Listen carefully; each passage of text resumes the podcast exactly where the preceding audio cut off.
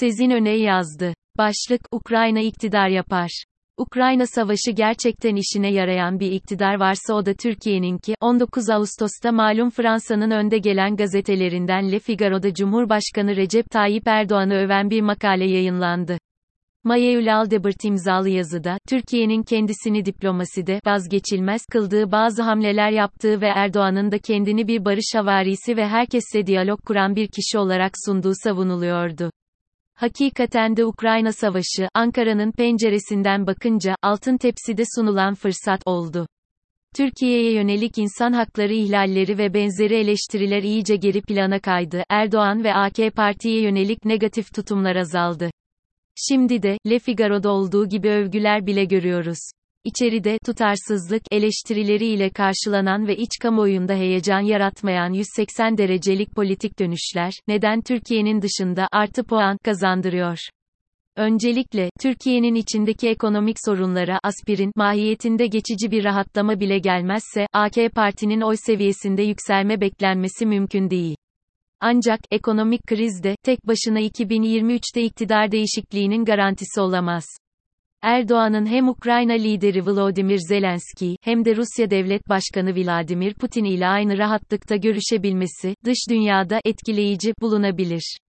Ekonomik krizin bunaltıcı etkisi olmasa, Türkiye'nin içinde de bu durumu, işte dünya liderliği, diyerek daha etkileyici bulan bir seçmen kitlesi de olabilirdi. Zira, ekonomik buhrana kadar gerçekleşen saha araştırmalarında Erdoğan'ı sertçe eleştirenler seçmenler arasında bile dış politikada Türkiye'nin hakkını koruduğuna inananlara sıklıkla rastlıyorduk. Dış politika üzerinden iktidar olabilmek tek başına mümkün değil, ama mesele Türkiye'nin içindeki seçmenlere bir hayal satarak iktidarda kalmaksa, bu iki yolla olabilir. Birincisi, Suriye'de güvenli bölge oluşturarak, Suriyelileri ülkelerine geri göndereceğiz, yaparsak biz yaparız, hayali. Diğeri de, Ukrayna ile Erdoğan'ın LVİ ziyareti sırasında imzalanan altyapı inşası anlaşması gibi yeni kaynak sağlayacak dış el sıkışmalarla büyük kazanacağız, büyük kazandıracağız hayali Ukrayna'yı biz yeniden inşa edeceğiz vaadi aslında gerçekleşebilirliği çok mümkün bir proje. Buradaki meseleler, böyle bir projenin Türkiye ekonomisine gerçekten katkıda bulunabilecek şekilde mümkün olabileceği ve Ukrayna ile Rusya arasında kalıcı diplomasi başarıları elde edilebileceği. Ukrayna'nın yeniden inşasını Türkiye'nin üstlenmesi gibi hayalleri besleyecek anlaşmalar ve benzerlerinin, bir yıl gibi kısa bir süreçte hakikaten bir ekonomik mucize yaratması imkansız. Veya, Suriyeliler de böyle bir kısa vadede, gönderilemezler. Ancak, hayal dünyası bu, en azından AK Parti'deki kan kaybını durduracak bir etki yaratabilir ve hatta birkaç puan kazandırabilirler mi? Türkiye'de gerçekten bir iktidar değişikliği yaşanabilmesi için, Cumhur İttifakı'nın seçimleri kaybetmesi kadar muhalefetin de seçimleri kazanması gerekiyor. Altılı Masa, şimdiye kadar birçok badireyi aştı ama 21 Ağustos'ta Saadet Partisi'nde gerçekleşen buluşmanın ertesinde çıkan mutabakat metninde, birlik kararlılığı, görmek bile, sevinçli bir sürpriz ile karşılaşmış duygusu yaratıyor. Oysa, bu birlikten artık kesin ve nihai biçimde emin olmalı seçmen, hiçbir çözülme şüphesine de kapılmamalı.